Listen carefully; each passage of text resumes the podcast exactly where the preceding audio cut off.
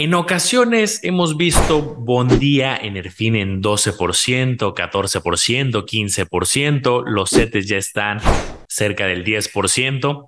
Y entonces, ¿cuál vale la pena? Bondía, Enerfin, CETES, una combinación. ¿Es sostenible ese 12%? Creo que hay muchas dudas y para eso este episodio para aclararlas. ¿Cómo estás, Omar? Oye, Manolo, pues bien contento y la verdad, tal vez el inversionista que va comenzando se pregunte, pues ya para qué invierto en la bolsa, en el S&P 500, que me da el 10% en promedio anual, o para qué voy a sacar un pagaré bancario o a Hey Banco, si ya se te da el 10%, o mejor aún, agarro Bondía, rendimiento diario del 12%, en el fin 14, 15%, son valores que yo he estado viendo en grupos de inversionistas que las personas se emocionan, Manolo. Oye, el rendimiento diario de Nerfin, mira nada más en cuánto anda, déjame le invierto 20 mil pesos. Entonces yo quiero revisar esa información, ver si hace sentido y a lo mejor metemos nuestro dinero ahí o tal vez hay algo que tenemos que tomar en cuenta también. Bienvenidos a Campeones Financieros. Campeones Financieros. Donde Manolo y Omar hablaremos de finanzas. Este episodio está patrocinado por la comunidad privada de Manolo y Omar en Discord, donde vas a encontrar lives mensuales, noticias, reportes de acciones y ETFs, calculadoras privadas y el total acceso para que puedas preguntar lo que gustes a Manolo y Omar. Te invitamos a que te unas. Dejamos los enlaces en la descripción de este episodio.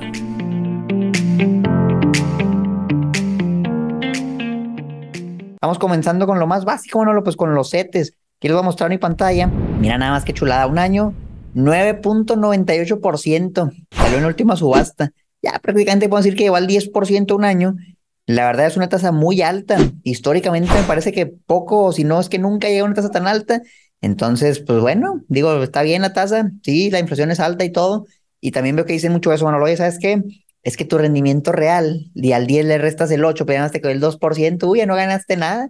Y pues sí, no es tanta la ganancia real, pero ¿qué prefieres? ¿Ganar el 10 o ganar el cero en el banco que no te paga nada. Yo prefiero ganar el 10, no sé tú, Manolo. Sí, y a ver, la teoría que nos dice que, que, la inflación ahorita está elevada por todo lo que ha sucedido y que debería de, de, normalizarse. Yo creo que no, no creo que nos debamos de acostumbrar a ya 10 años, 20 años donde la inflación va a estar al 8, 9 o va a estar subiendo de forma paulatina. Si pasa eso, es que hay un problema estructural que las autoridades, en este caso los bancos centrales, no están atendiendo.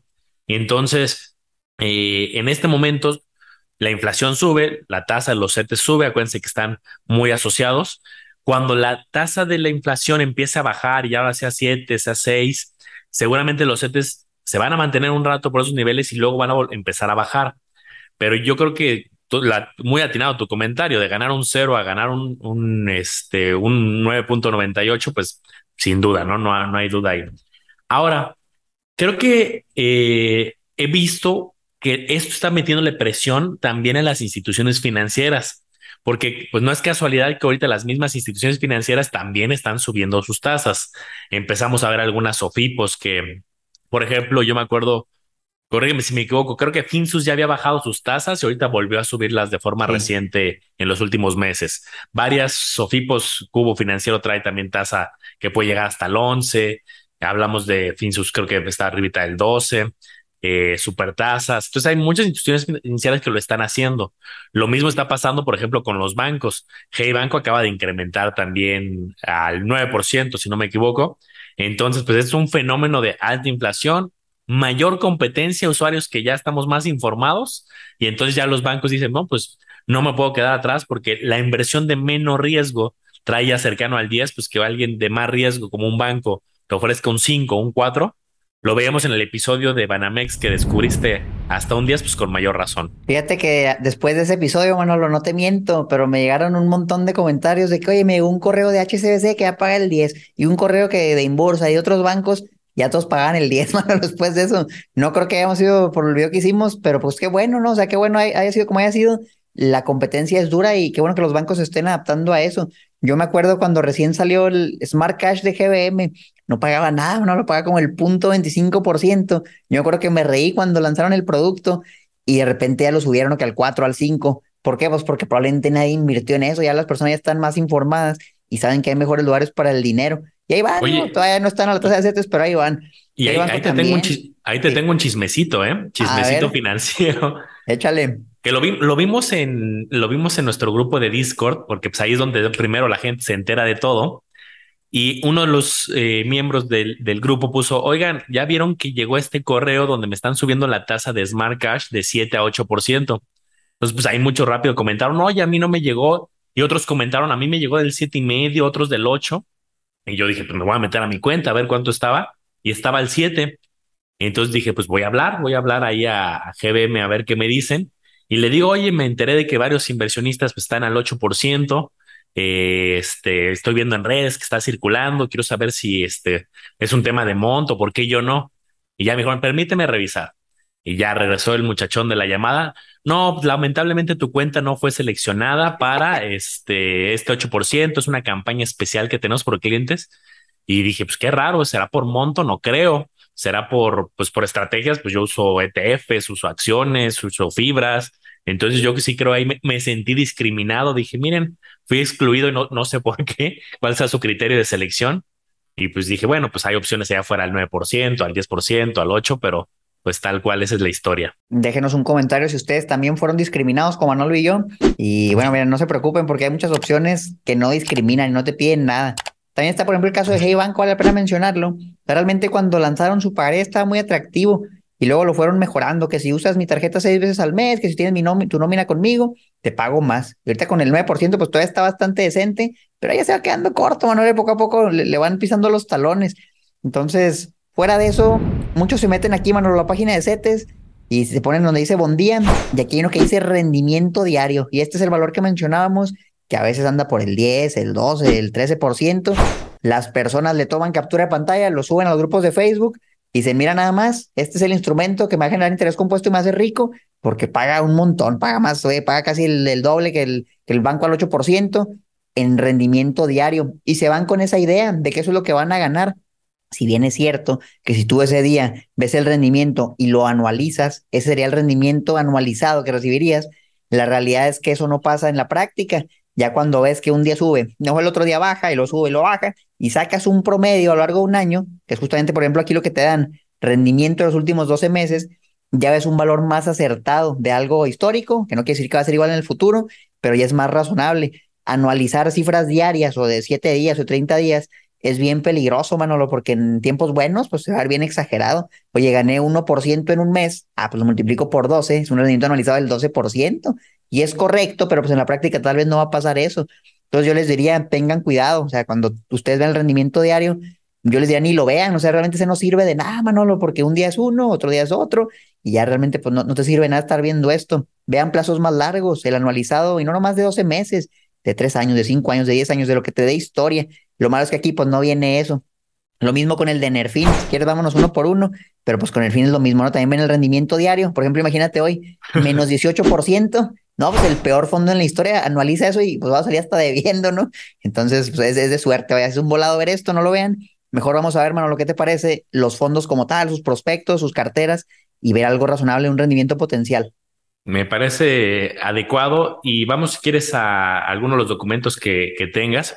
Pero aquí déjenme darles algún tip. Yo creo que en buen día, el rendimiento de un día y el rendimiento de un año en este momento los dos no son tan acertados.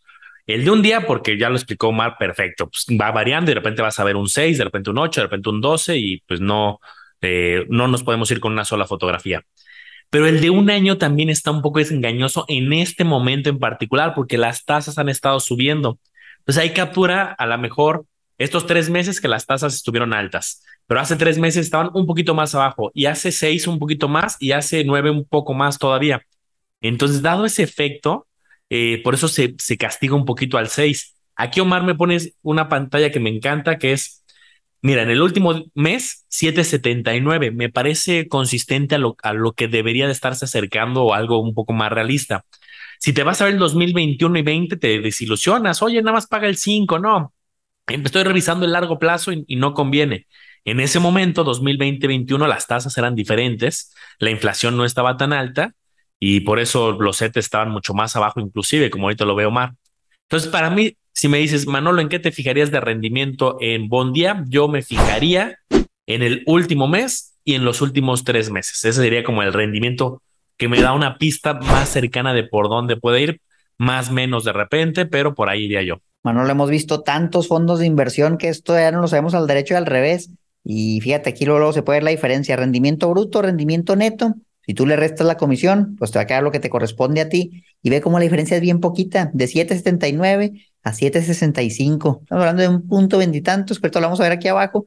Me gustan estos fondos porque la comisión realmente es muy baja. Entonces el inversionista capta la mayoría del rendimiento a tal grado que ya prácticamente estás ganando libre de comisiones, lo mismo que CETES a 28 días, en muchos casos a lo mejor un poquito menos, a veces un poquito más, pero tiene liquidez diaria y pues en CETES a 28 días no necesariamente, o si lo puedes vender a valor de mercado, pero pues quién sabe cuándo te vayan a pagar. Aquí tienes la garantía que tú lo sacas y pues ahora sí que no hay manera de que termines perdiendo dinero, bueno, por lo menos yo nunca he visto un caso donde en Bondía pierdas dinero, no hay manera de obtener liquidez diaria, sería complicado.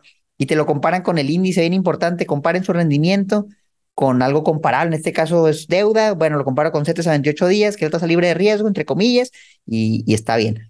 ¿En qué invierte Bondía? Bueno, mira, aquí está la cartera a julio, pero ya estamos en agosto, bueno, vamos a ver la cartera en agosto, al 26 de agosto de 2022. Fíjate nada más. Vamos a ver la gráfica rápido porque esta viene con muchos números y ahorita leemos a detalle.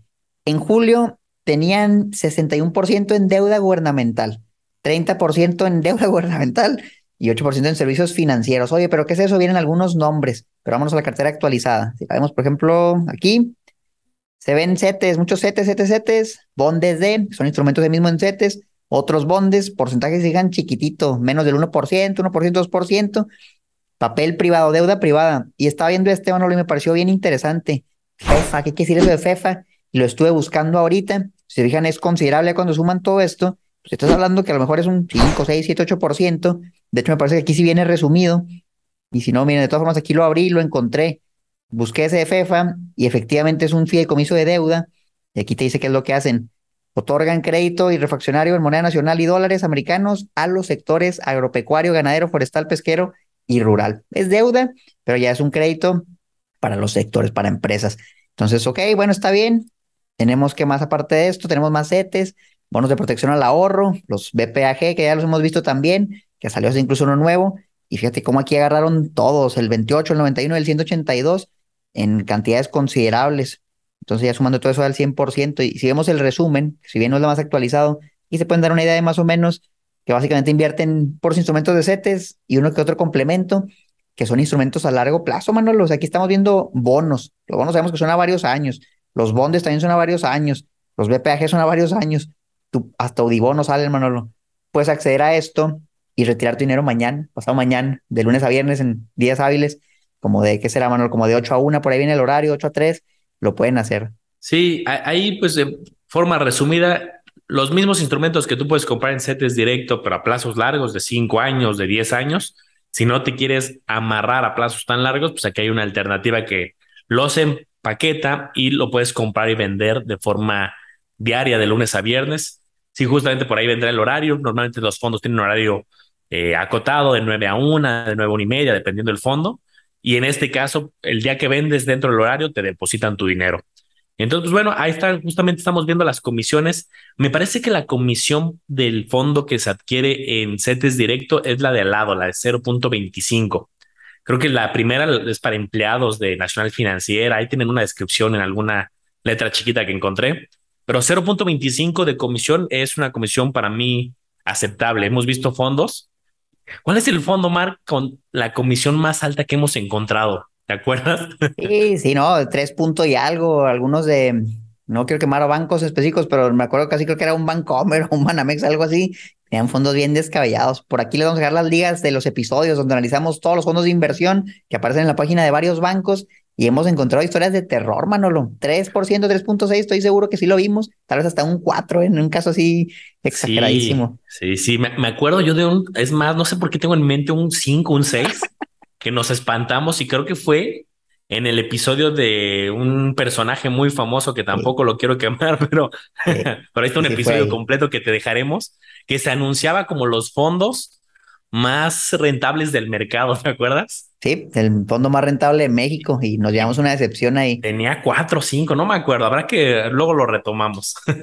bueno, pues vamos a ver el que sigue, Manolo. Mencionamos ahorita Bondía, pero en general comentarios finales de Bondía. A mí me encanta, yo lo uso como fondo de emergencia, la verdad es muy fácil meter, sacar dinero, los rendimientos son muy atractivos, muy superiores que la mayoría de plataformas porque ¿qué es lo que hacen las plataformas? Agarran o los bancos, agarran tu dinero lo ponen en CETES, o lo mejor lo meten hasta el mismo bondía y ahí tienen liquidez y lo van jugando. Entonces a mí me gusta muchísimo. Siempre comparen el rendimiento de bondía con lo que les ofrezca en otro lado a la vista y vean cuál les conviene. Yo personalmente casi siempre creo que va a ganar bondía, pero a veces salen tesoritos escondidos con promociones o algo así. El que sigue, Manolo, Enerfin. También igual se meten aquí, Enerfin. Pues ahorita hablamos de, híjole, menos 18, esto es un porcentaje.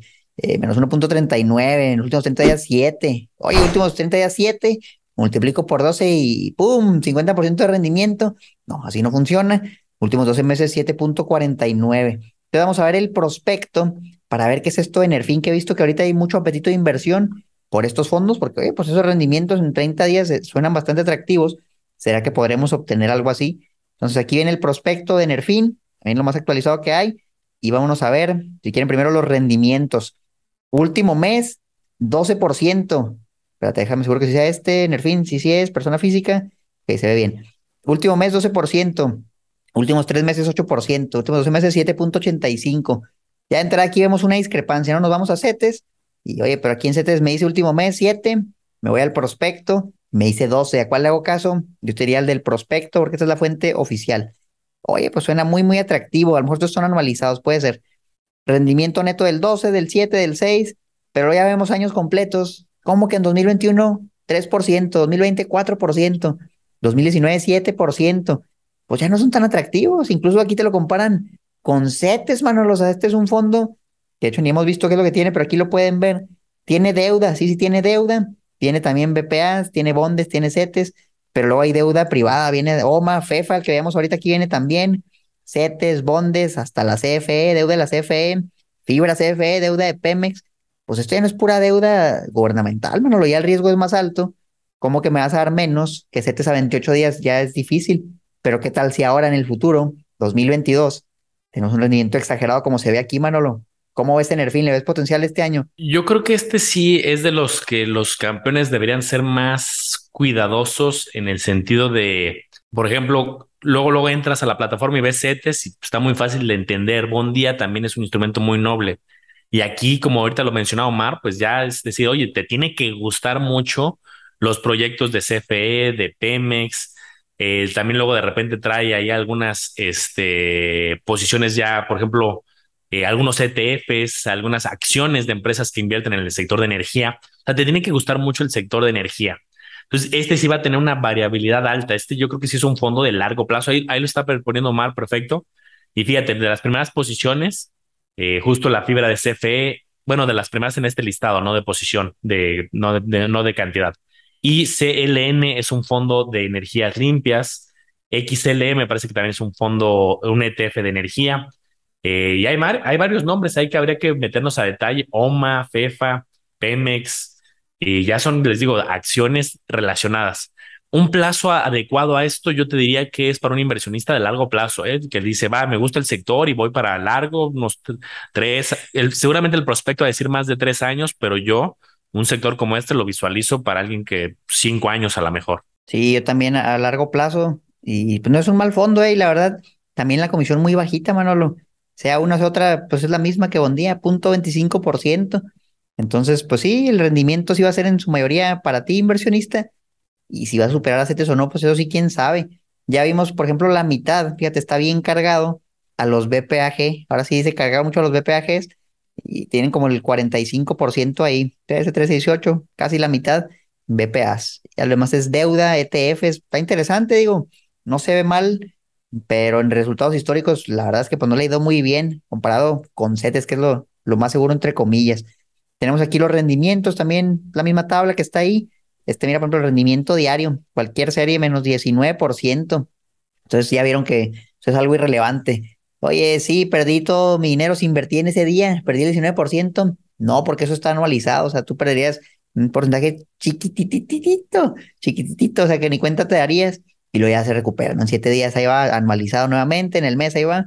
Entonces, déjenos en los comentarios su opinión. ¿Qué opinan de Nerfin?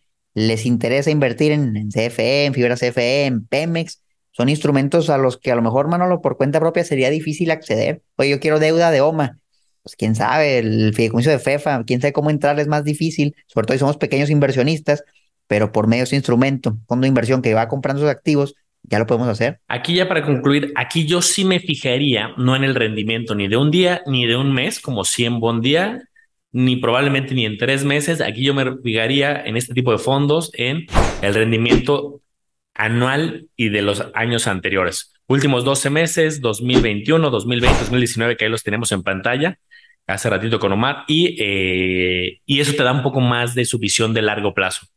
Entonces, bueno, son dos, son tres opciones, Omar. La verdad es que creo que ahorita CETES, pues yo creo que puede continuar subiendo por la misma inflación que continúa elevada. Entonces, no, no me sorprendería que el día de mañana veamos CETES al 10.50, CETES al 11, no sé hasta dónde pueda llegar.